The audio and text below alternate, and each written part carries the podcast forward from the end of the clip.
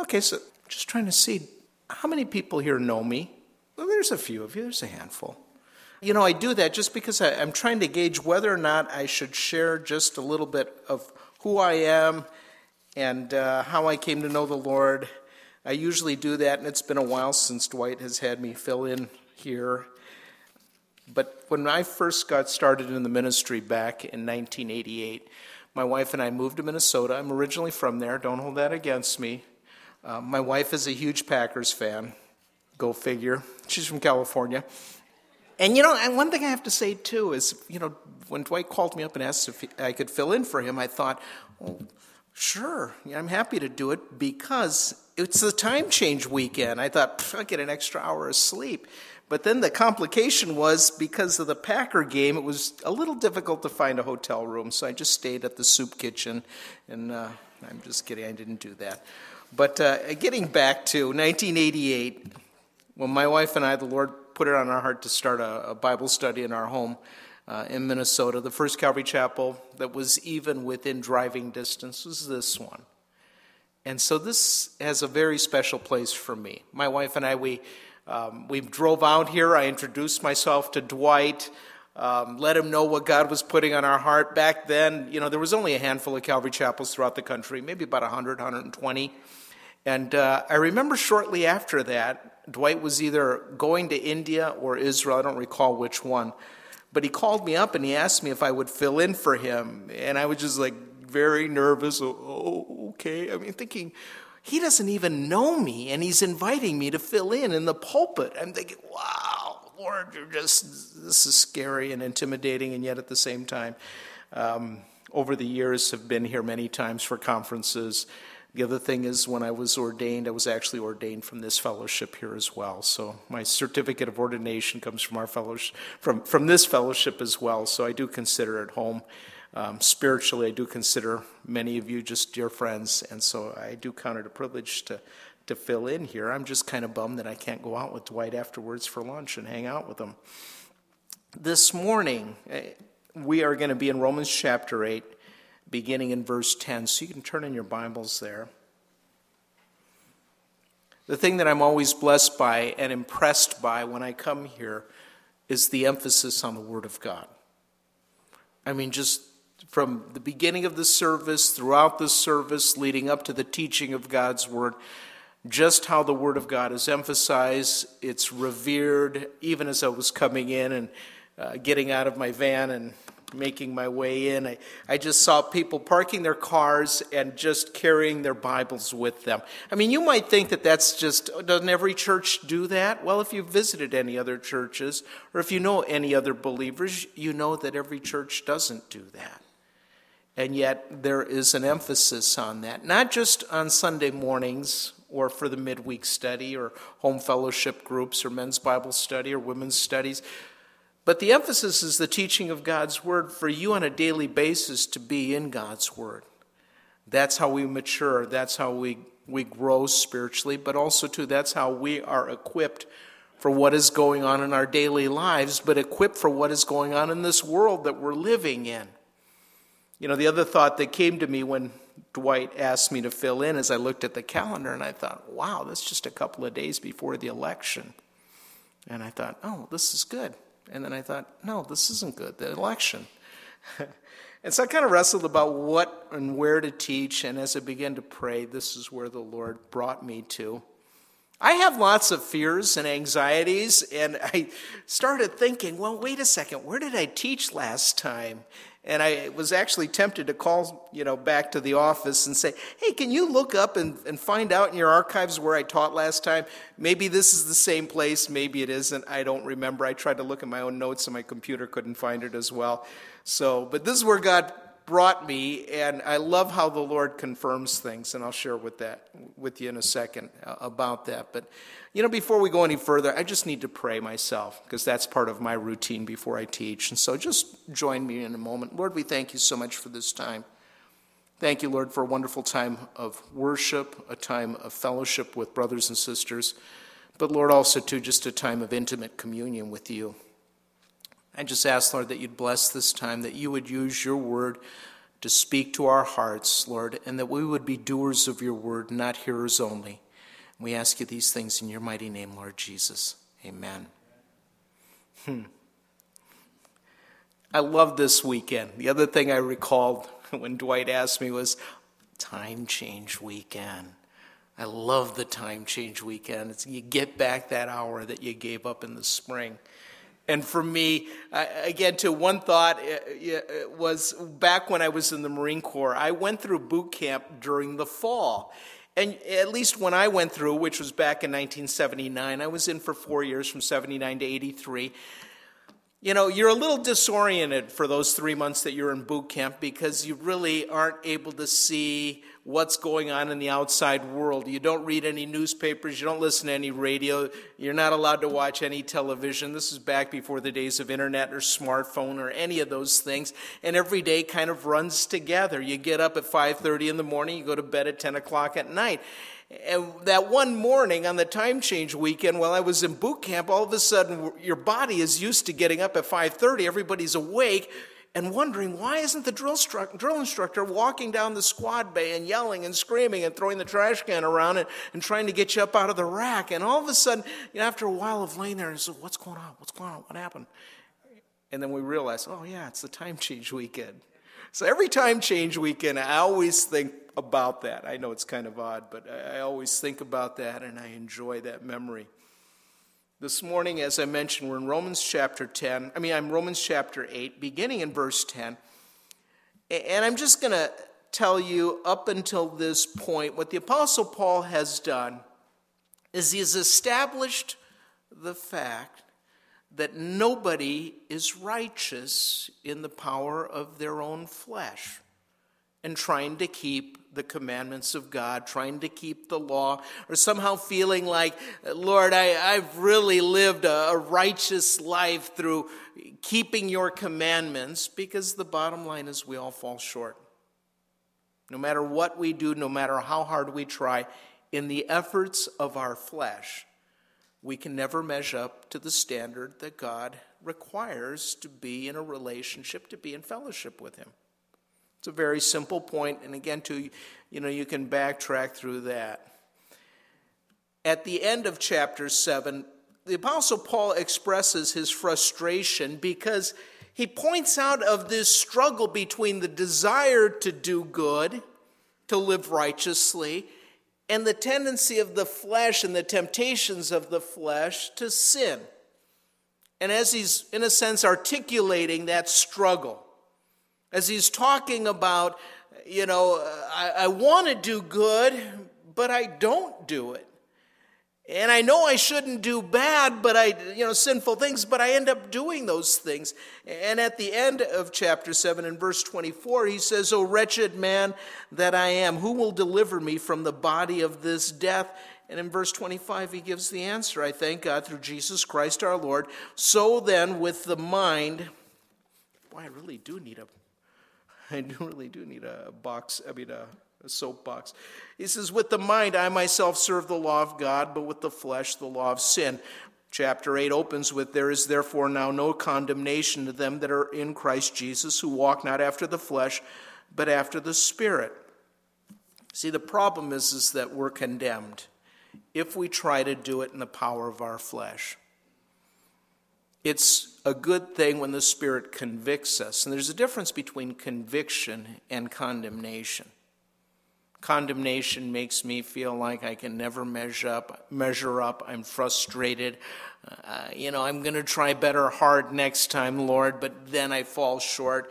And then the enemy comes in, the devil comes in. He reminds us of our failures. And you feel that weight of that condemnation. It actually, many times, condemnation will drive a person away from God. But the difference between condemnation and conviction is a conviction then again to prompts me to come once again to the foot of the cross, confess my sin, receive the forgiveness that God has for me, and to be in fellowship once again. Just like we do before we take communion. Again, just that reminder of coming in a worthy way. Now, I wanted to establish the, the beginning of the chapter just so that when we jump to verse 10, and again, too, you can read uh, the beginning part of the chapter if you like. But really, uh, I, I want to just begin in verse 10 just because I, I'm going to park. and when I say that, I think about Pastor Chuck.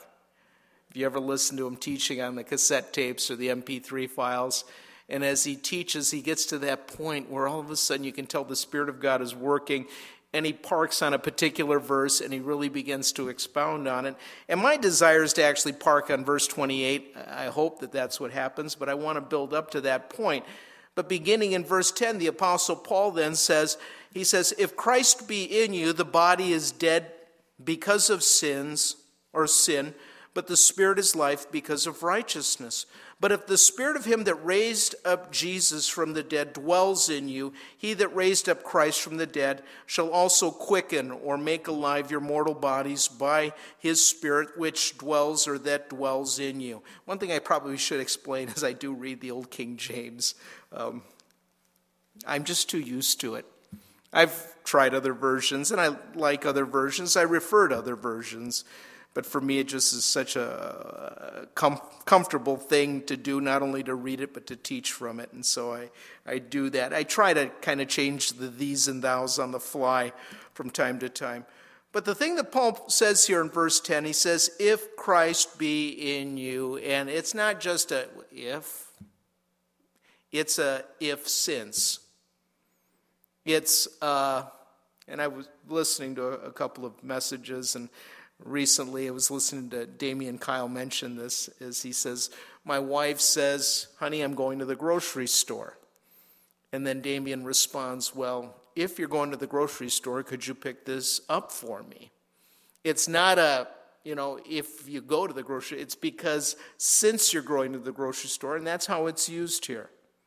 It's if Christ is in you, then the body is dead because of sin. Our in a sense, the sinful flesh has been put to death, but it only happens when Christ is in you. When the gospel is presented, a person senses that conviction, they realize the good news of what Jesus has done. I've shared my testimony before, but I'll just briefly mention. I was in the Marine Corps, as it's been brought up, and uh, I was working for a guy who was a believer.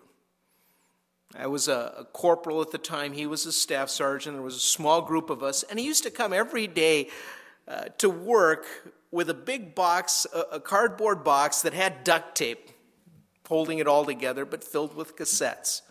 I mean, that's what we used back in those days cassettes, you know, MP3s or something that's new and, you know, different formats for playing, but cassettes. And he, he, he would stock the refrigerator with food good food. He, he, used it as a means of evangelism because in the Marine Corps you have to eat at the chow hall. And typically there was this cycle we would get paid and you would go out into town and you'd blow your money again to as a non-believer you'd blow it on things like alcohol or food or trying to chase women things like that i was a pretty good clean marine before i got saved but i did like to waste my money on just eating out because who wants to eat at the chow hall but about a week into the pay period, you were out of money. And then you'd have to eat at the chow hall. And what Sam would do was he would say, Hey, you want to have lunch with me? And I, who doesn't want to skip going to the chow hall and just eating there in the office that we worked at? And he had great lunch meats and cold cuts and you know, but the, the, the, the, the, little hook was, well, if we eat lunch with you, then we got to listen to your cassette of Pastor Chuck. And that's what he would do, you know. He was, he was, in a sense, filling us with the Word of God. And God's Word says that it doesn't return void, but it accomplishes the purpose that God sends it forth to do. And in the process of that, and again, too, myself thinking, I'm a pretty good person. I grew up going to church. But in the process of that, being confronted with what the Word of God says. And the day that I accepted Jesus as my Savior, which was at work, I realized that Christ came into me. I didn't know that you could have that intimate, personal relationship with Jesus Christ. And, and again, too, I, over the, the, the, couple months that I'd worked with Sam, I mean, he's always sharing the gospel. I, I, I you know, I want to encourage you. if there are those that are in your life that you'd like to see them saved, never stop, never give up preaching the gospel, sharing the gospel with loved ones. He was relentless. I mean, every conversation would come back to Jesus. Every conversation. I don't care. I mean, he would hear us talking about something. You know, he might hear us talking about the baseball game or a football game, and, and you know, then all of a sudden he'd walk up and he'd say, Well, you know, there's a, a struggle between good and evil as well. And let me tell you what Jesus has done. I mean, he, it didn't matter what you were talking about, he could turn the conversation back into an uh, evangelistic opportunity. And, uh, you know, when you're a non believer, you know, your body, your flesh, your, you know, you're just resisting that. You just, I don't want to do that. I don't want to believe in Jesus. I want to do my own thing. I mean, you might not articulate that, but the bottom line is you're resistant to that. It is a spiritual struggle that's taking place. But finally, he challenged me. And he said, Well, do you believe the Bible is God's word? And I know I couldn't defend it one way or the other, but I said, Yeah, I think it is God's word. He said, Well, let me take you a passage and I'll have you read it, and then you tell me what you think it means. Because I had said to him, I think the Bible's God's word, but I think you can make it say anything you want. And, and he says to me, Well, here, I want you to read in Romans chapter 10, verses 9 and 10. And it says in there, it says that if you confess with your mouth the Lord Jesus and shall believe in your heart that God has raised him from the dead, you shall be saved. For with the heart man believes unto righteousness, and with the mouth confession is made unto salvation. The scripture says that whosoever believes on him shall not be ashamed. And I thought, all of a sudden, for the first time in my life as a young man, that light came on, and I realized that you could have a personal relationship with Jesus Christ. And he asked me, do you, What do you think the Bible means here? I, I, you know, there's so many different types of ways in which people are trying to be brought into church or brought into the kingdom, and yet use God's word because God's word is quick and it's powerful. It's sharper than any two edged sword. It's able to separate between soul and spirit, joint and marrow, and is the discerner of the thoughts and the intents of the heart. When I read that, all of a sudden something took place in my heart. Like on the day of Pentecost, as Peter finishes preaching, all of a sudden the multitudes, they were convicted in their heart. And when they asked Peter, What should we do? And Peter tells them, Repent, believe in Jesus Christ, and be baptized. So when Sam asked me, do you, what do you think that passage means? All this many months of him sharing, all of a sudden, everything I understood at that moment. And I realized, I said, it sounds to me like you can be saved by believing in Jesus Christ and by confessing him as your Lord. And he says, that's right. He says, Do you want to accept Jesus as your Savior? And I remember thinking two things. Again, the, struggle between, you know, what God is wanting to do and the resistance either of my flesh or of the enemy wanting to pluck up the seed that's being planted, like in the parable of the sower. I remember thinking, is this how you get in a cult? you know, am I if if I do what he says, am I going to be wearing robes and selling flowers at the airport, shave my head? Well, I was already in the Marine Corps, so my wasn't much of a, a distance to shave a little bit of hair. But then I remember thinking, is salvation this simple? Is it as simple as confessing my sin and trusting in Jesus Christ and inviting him into my heart? And I thought if it's this simple, I'd be foolish not to. So I did pray that day. It was a beautiful, sunny Southern California day. I was stationed on a Marine Corps air, air base, air station. And I remember the moment that I prayed to invite Jesus Christ in my heart, my life radically changed. I knew Christ's presence in my life for the first time. I knew the difference between being in Christ and the difference between being just in a church and going to a church.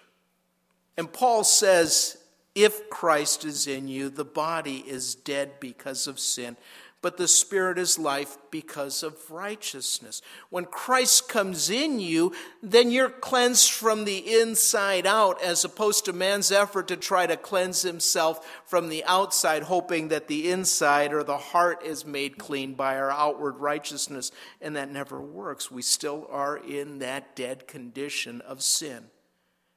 And he says in verse 11 that if the spirit that raised up Jesus from the dead dwells in you, he that raised up Christ from the dead shall also, Old King James says, quicken, make alive your mortal bodies by his spirit that dwells in you the Spirit of God begins to work in our lives. And previous, the, you know, even as I read the opening of the chapter, you begin to see that it is completely different than a work of the flesh or me trying in my own efforts to be righteous or to be good or, or somehow make, you know, a, a way to God by my own efforts. And you begin to realize Jesus has done all of that.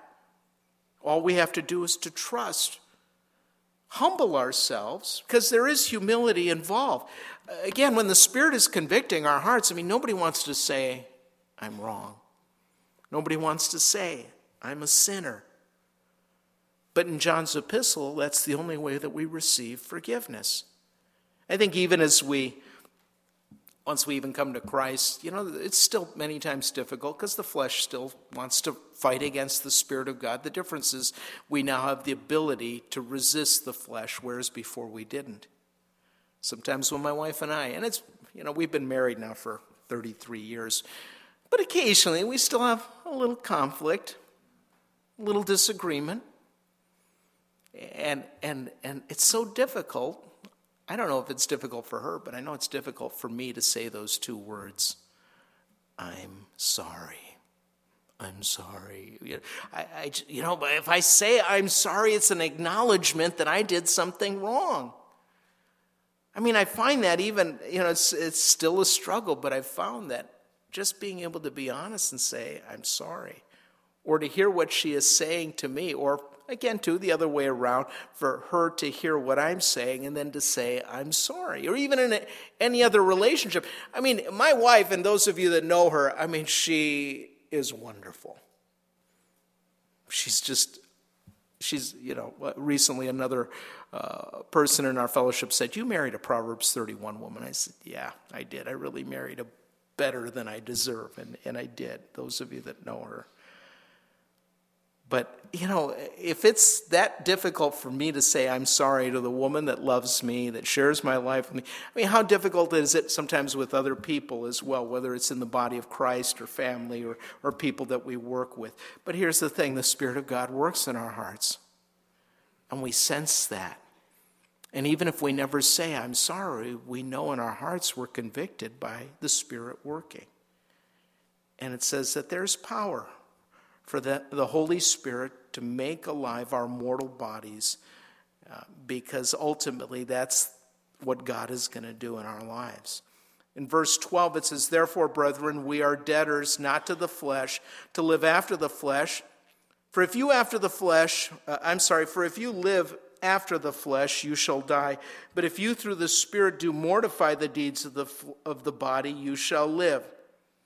So begins the work of the Spirit in a sense, mortifying, putting to death those things in my life that are unpleasing to God or that are sinful. It's a, a total work of the Spirit. Again, too, you know, there's a, an obedience that we play in having to yield to the Spirit, but God is wanting to work to do that. And in verse 14, he says, As many as are led of the Spirit of God, they are the sons of God. We've not received the spirit of bondage again to fear, but you have received the spirit of adoption, whereby we cry, Abba, Father. I, again, to this particular chapter, I know the joke was made about Dwight it's my favorite psalm. And I know for pastors, I thought, you know, we, we love to say that. This is my favorite chapter of the Bible. This is one of my favorites. This is one of my favorite sections, just simply for a couple of reasons. First of all, verse 14 the emphasis of, of being led by the Spirit. And when I say that, I suppose you could start to think about all kinds of crazy things, maybe that you think or that maybe others that you know that claim to be believers in Jesus Christ and say, The Spirit led me. And do you know people like that? That maybe you don't have to raise your hand, you could just smile, you know, kind of knowingly. Someone that says, well, The Spirit led me. When we first started the Bible study in our house, there was a handful of people that were coming. And there was a, a guy that, again, too, he, uh, this is a long time ago when we started the Bible study in our house.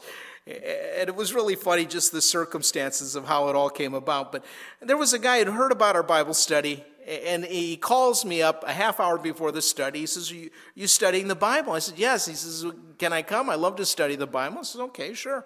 When are you starting? We're starting a half hour. And he started coming. And again, some of you may have heard this story before.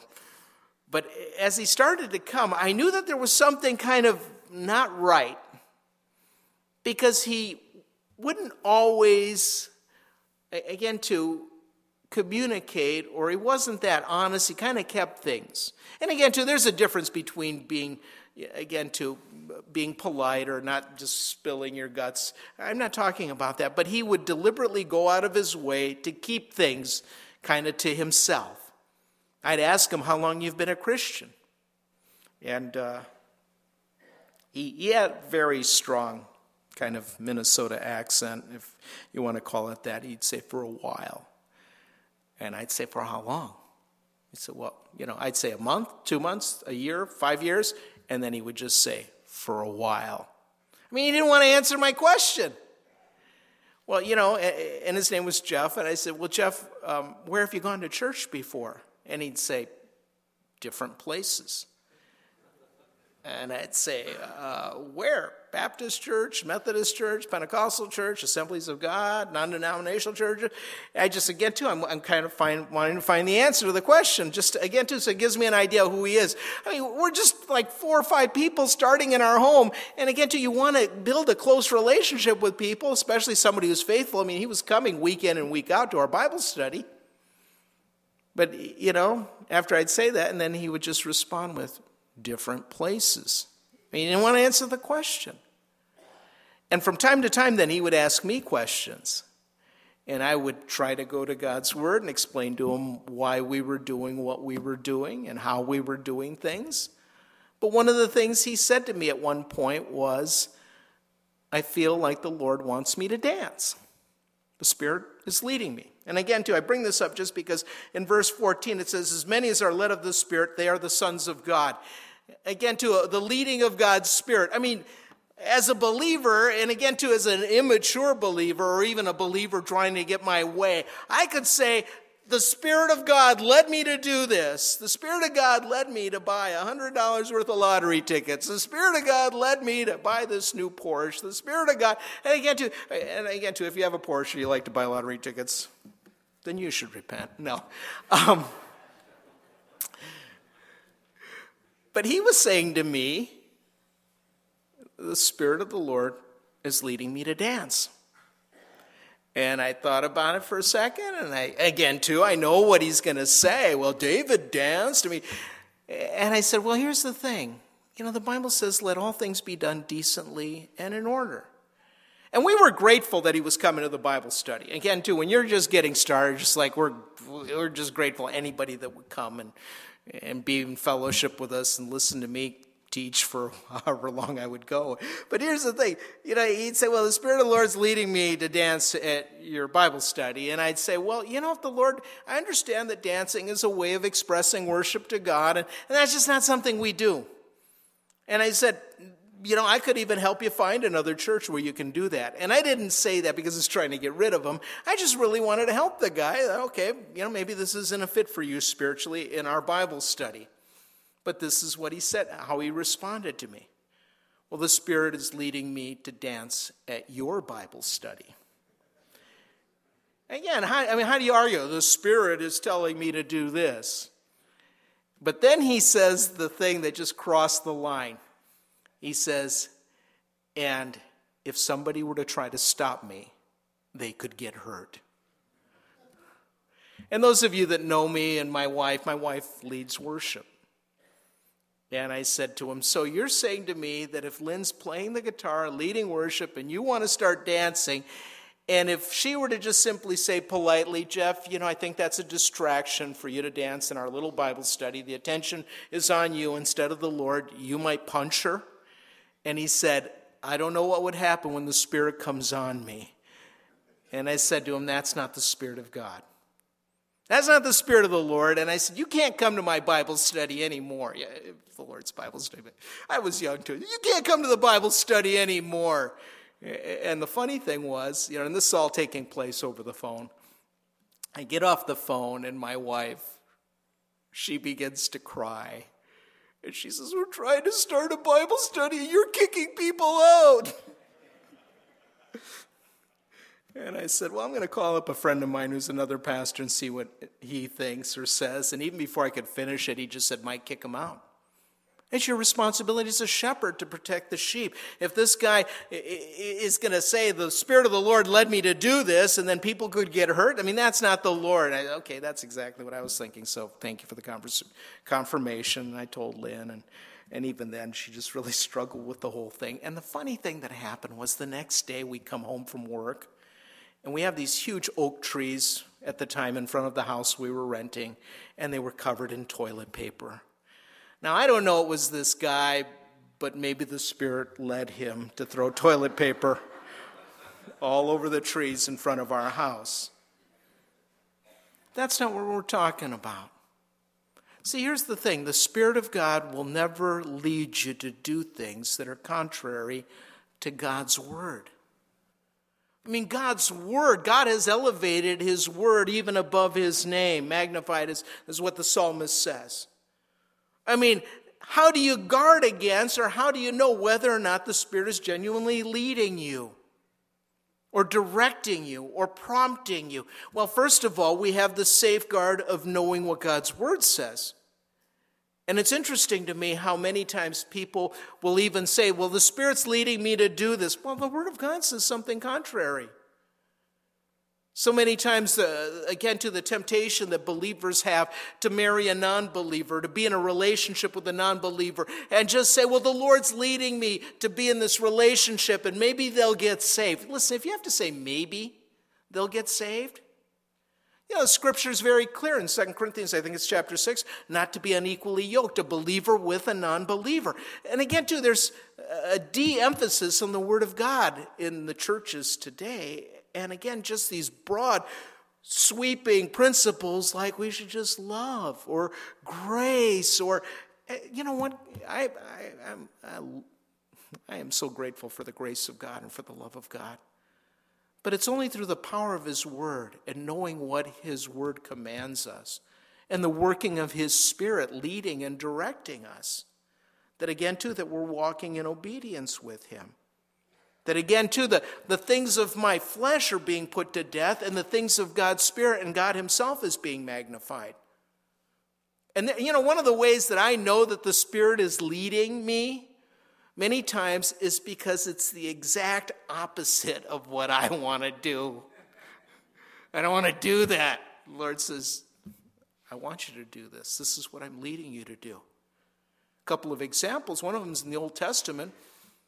When Moses delivers, or the Lord uses Moses to deliver his people from Egypt, he leads them to the edge of the Red Sea, leads them there. The pillar of cloud, pillar of fires is leading the children of Israel. They're actually trapped because the sea is before them and two mountain ranges are on either side. And when Pharaoh hears about it, he's thinking, they're confused. They don't realize that they're enclosed there in that particular place. It's going to be, it's like going to you know, putting fish in a tin bucket and just fishing for fish that way, or putting chicken or ducks or whatever in your backyard and then just going out there and bang, bang, bang. And it's just like, it's going to be a, a turkey shoot. It's going to be easy. Pharaoh uh, assembles the army of Egypt to try to go after them. And again, too, you, you realize that the Lord led them. Well, He led them there so that He would be magnified. The seas parted, they cross over safely, and Pharaoh and his army die. For 40 years, they are led by a pillar of cloud and a pillar of fire. And there were times that God led them to bitter places like Marah, where there was no water, so that again, too, God could provide for them that water. There are times that the Lord leads us into many difficult things, but He's doing a refining work and He's mortifying the deeds of my flesh. He's putting the old man to death. And it says there in verse 15, this is another reason why this passage, these two verses are important to me, because it says, You haven't received the spirit of bondage, again, to fear. Paul, writing to Timothy, says that God hasn't given us a spirit of fear, but of power and of love and of a sound mind. I mean, the law and the flesh binds me. I am in bondage to serve it. And even then, it, I, am convicted by it or I'm condemned by it instead of having any life in it. And it says that we've received the spirit of adoption whereby we cry, Abba, Father.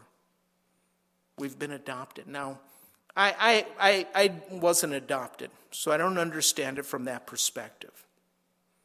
But my wife and I, we tried for seven years to have kids, children. And in the end, neither one of us is capable physically of having children.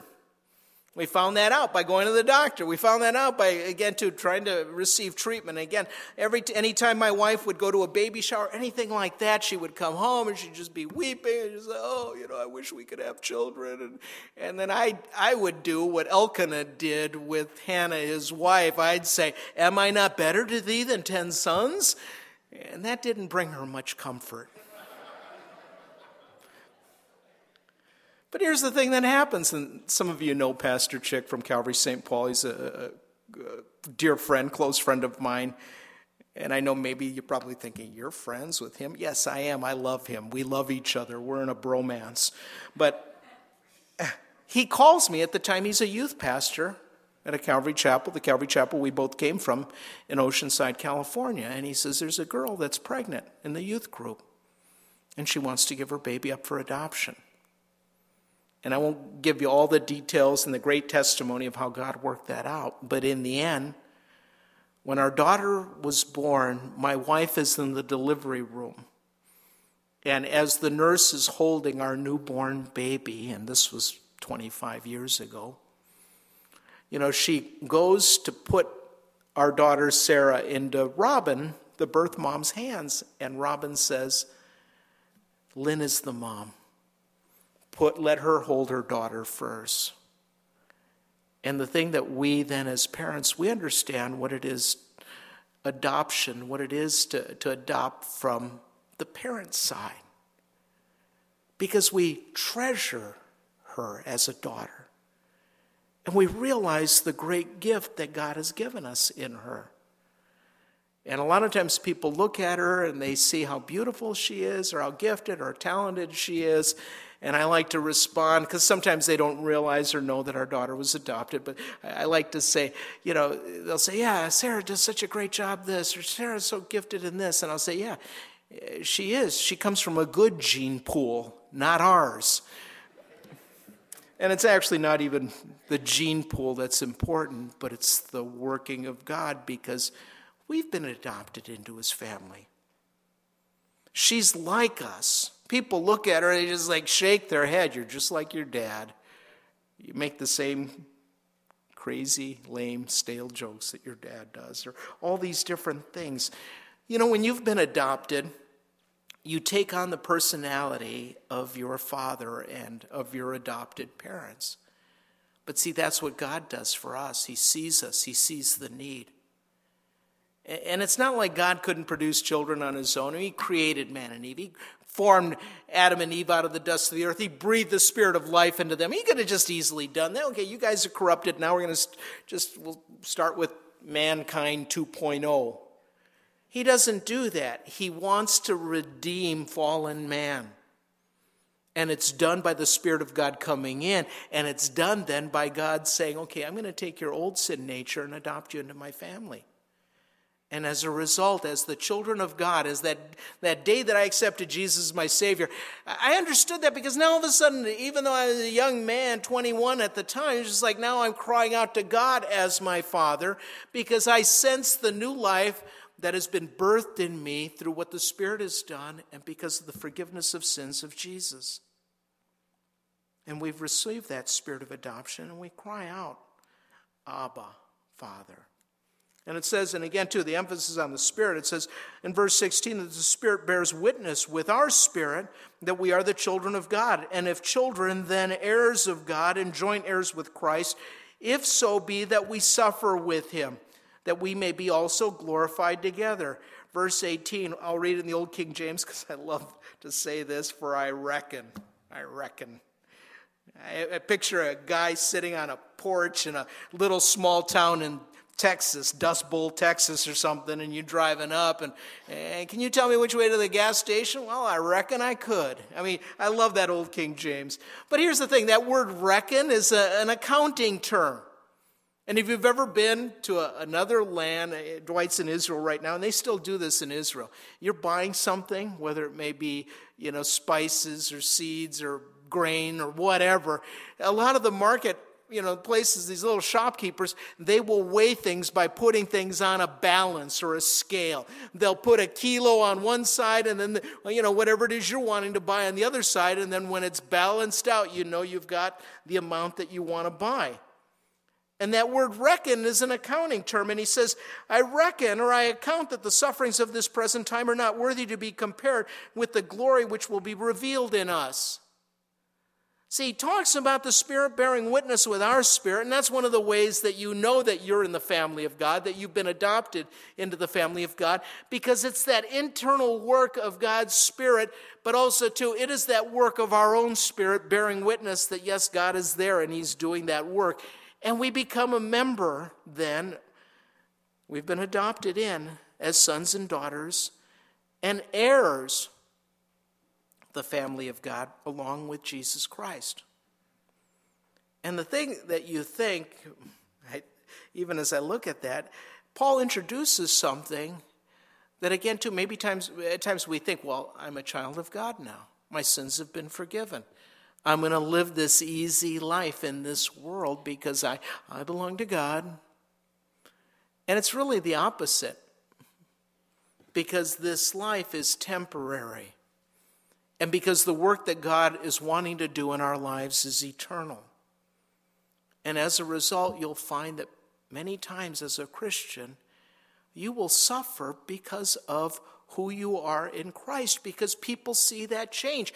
And again, they're convicted by it. I know before I got saved, I felt so uncomfortable around this guy who was a Christian because, again, I knew that it was real. I knew that it was sincere. I knew that he read God's word. And even the things that he would share, just like I knew I didn't have an answer for that. I didn't know what the Bible said. I, I don't even want to deal with it. I again, too, your, your flesh is fighting against the spirit. But I know that when I accepted Christ, then I came into the family and Jesus talks about the road or the, the gate that leads to eternal life, and he says that it's straight or that it's narrow. And he says only few enter in at that gate. But he says the, the road that leads to destruction is broad, and everybody's on that road. It's not a lot of people that are saved, it's a few people that are saved.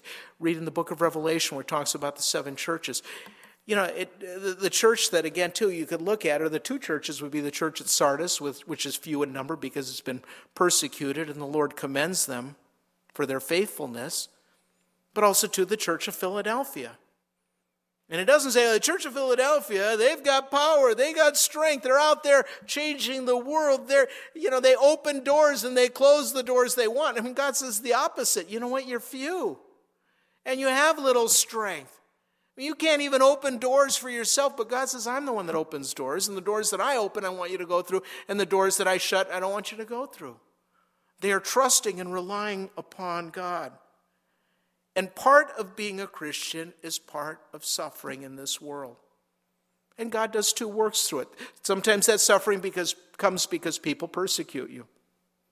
And again, too, the persecution that we receive here in the United States is nothing compared to the persecution that believers suffer in other parts of the world because of their love for Jesus Christ. And what's the worst that can happen? We lose our job, or we don't get that promotion, or people say bad things about me. Oh, too bad. I mean, really, I mean, think about it. Sometimes we need to have our perspective adjusted. I mean, you know, read Fox's Book of Martyrs. I mean, again, to understand in other parts of the world, there are people that are being beheaded for identifying themselves as believers of Jesus Christ. And we're bummed out because they say mean things about me at work. We shouldn't be. But the other thing that Paul is saying there in verse 17 is, is that if we suffer with him, we're also going to be glorified together. And he says that I reckon the sufferings are not worthy to be compared with the glory that will be revealed in us. You put the two on a scale. Anything that you might suffer as a Christian and the glory that God is working and that we will enjoy in eternity. And again, too, it's like when you were a kid and you got on one of those teeter totters or those seesaw, and then somebody playing a joke gets off, and the one side drops and the other side goes up in the air. It's just like that except for the glory is on that side that drops like a lead weight. And anything that we might suffer is nothing in comparison, like a, a teeter totter that has nothing on that side. And in verse 19, he says that the earnest expectation of, Old King James says the creature, it's referring to creation. Because when man fell, when man listened to what, what the serpent said, Adam and Eve, not only was he affected, but all of creation was affected in the fall it was corrupted as well. And you can read about that in Genesis chapter 3. But he says that the creation waits for the manifestation of the sons of God. For the creation was made subject to vanity, not willingly, but by reason of him who has subjected the same in hope. Because the creature or the creation itself also shall be delivered from the bondage of corruption into the glorious liberty of the children of God. For we know that the whole creation groans and travails together in pain until now. I mentioned Genesis chapter 3 and the effect of man, Adam and Eve's sin in, in the garden. Not only did it produce separation, but it affected the creation. And God says in Genesis chapter 3, verse 15, as he is pronouncing the judgment, and also to his judgment upon the serpent, upon Satan, he says in verse 15 that I'll put enmity between you and the woman, between your seed and her seed, and it will bruise your head, and you shall bruise his heel. It's the promise that a Messiah would come someday and restore things. And God does that to give man hope. But the other thing that we know is that because creation was corrupted because of man's sin, we also know that creation is going to be restored. But there are birth pangs that are taking place as a result. And we see evidence of that in the world that we're living in. I mean, we like to think that we're responsible. Mankind's responsible. We just need to cut down on our carbon emissions. We need to recycle. We need to do all these things, and, and the weather will get better, or the tides will change, or there'll be less earthquakes, and they attribute all these things to, again, to mankind. But the Bible attributes these things to the birth pangs and the groaning that the world is going through because it wants to be redeemed just as much as the child of God does. Second Peter in his epistle, and again, I'm not going to read through the whole thing, but because of time. But he, he, he points out in verse 9, because we live in a day where sometimes people think, well, you know, Christians have been saying the Lord's coming back, the Lord's coming back.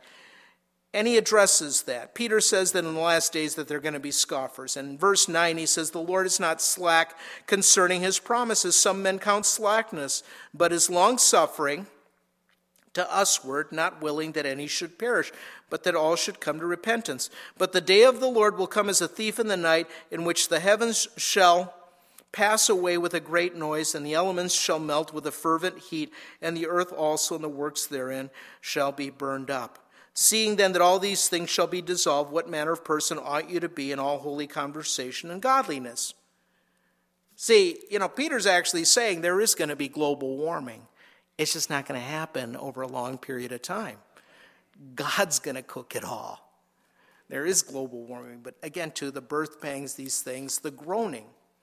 And it got me thinking about groaning. I mean, he says that all of creation is groaning so that they want to see, you know, the creation wants to see God's sons, the sons and daughters of God revealed or manifest. And there are some that have taken this particular expression, the Old King James, and made some weird thoughts that somehow mankind is going to usher in the return of Jesus Christ. And it's contrary to everything else that the Bible says. And they'll say, We're the manifest sons of God. That's not what it's talking about. And again, too, you'll, you'll see in the next few verses that it gives context in verse 23 of what that manifestation. But it got me to thinking about groaning, and it talks about creation groaning or these birth pangs, but it also is going to talk about us as believers groaning as well. And it says in verse 23 not only they, but we ourselves also, which have the first fruits of the Spirit, even we ourselves groan within ourselves, waiting for the adoption to wit the redemption of our body. That's the manifestation of the sons of God. When, the God, when God completes the work through either the resurrection or through the rapture, completes that work, of this corruptible putting on incorruption. And the Lord establishes his kingdom here on earth. And the Bible goes on to talk about then, uh, again, too, back in Second Peter, talks about uh, that in verse 12 that we should look and hasten unto the day of the Lord, wherein the heavens being on fire and shall be dissolved in the elements with a fervent heat. Nevertheless, According to his promise, we look for a new heavens and a new earth wherein dwells righteousness. And verse 23 says, We groan for the same thing, for we're saved by hope. But hope that is, that is seen is not hope, for what a man sees, why does he yet hope for? But if we hope for that which we see not, then do we with patience wait for it. This is we groan and it got me thinking the three reasons why, and again, too, maybe you can come up with more, but the three basic reasons why we groan is, and I'm doing this more and more, is with age. I'm 56. I have back problems, weight problems. It's not my fault food tastes so good. But sometimes getting up out of a chair or rolling out of bed, those first 20 minutes is like, uh, we've grown. We've grown with age, we've grown with pain. You hurt yourself. And again, too, because of that injury, you have pain and uh, we've grown. But there are times, too, that we groan because we're grieved or because we're sorrowing. I mentioned, I mentioned well, I don't know if I mentioned this. I know I mentioned the guys back there, but you know, my, they asked, you know, did Lynn come with you? I said, no, you know, her uncle passed away just a couple of days ago. And because of that, we have to go to California to do, I'm doing the funeral service for it, for him. And, and uh, but again, too, just even when we got the news, I just felt grieved and just kind of groaned as a result of that. And here's the thing not only does creation groan, but we ourselves are groaning as well. Because again, we want to see, we look at this world and say, okay, it's been long enough, Lord, please come back. We groan for your return. Or again, too, with pain. You know, we're pained by the things that we see going on in this world, or we're pained by, again, to the hardness of men's heart, or we're pained by certain things. And again, to grief or sorrow. I mean, you, I think about what Abraham says when Pharaoh asks him, How old are you? And when he tells him how old he is, he, he says, You know, few, and I think he says, use the word troubling or, or heavy, or, or I, I, didn't mark it down in my notes, but he, you know, he basically is, is saying, I've lived a hard life. It's, it's, it's, it's a sad life. And yet you think, wow, Abraham, you lived a sad life. Yeah, compared to the things that God is going to do in me. And we groan for the same things and we hope for the same things. Verse 26, and I'll close with these couple of verses. He says, The Spirit also helps our infirmities, for we know not what we should pray as we ought. But the Spirit itself makes intercession for us with groanings which cannot be uttered. He that searches the heart knows what is the mind of the Spirit because he makes intercession for the saints according to the will of God. And we know that all things work together for good that love God to them who are the called according to his purpose. See, the Spirit of God is actually working in our hearts. And we groan as well. But there is relief because in verse 26 it says, the Spirit helps our infirmities. He's not talking about just physical infirmities. I mean, the Holy Spirit comes alongside and helps us through every situation. The other thing is in verse 28 where he says, All things work together for good. Even as I think about the election, and I'm not going to. There are people in our fellowship, they're just like, they're all worried about what's going to happen and, and if so and so gets elected and if so and so gets elected and and I, I just you know again to just grieved by the whole thing and uh, this is what we got. This is the best that our country can can put out as two candidates. Last spring I was in Israel on a, a missions trip or it was during the summer months now that I think about it. And as I was talking to a shopkeeper, he says, if you were to put Hillary Clinton and Donald Trump on a deserted island, who would win? And I'm thinking, oh, who would win? And then he, before I could come up with an answer, he says, the American people.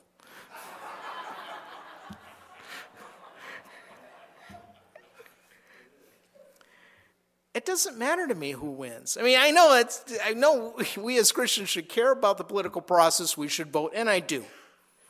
And when people have asked me, I've said, okay, well, I, I, I have to do, I have to break down and do something that I've never done in my life.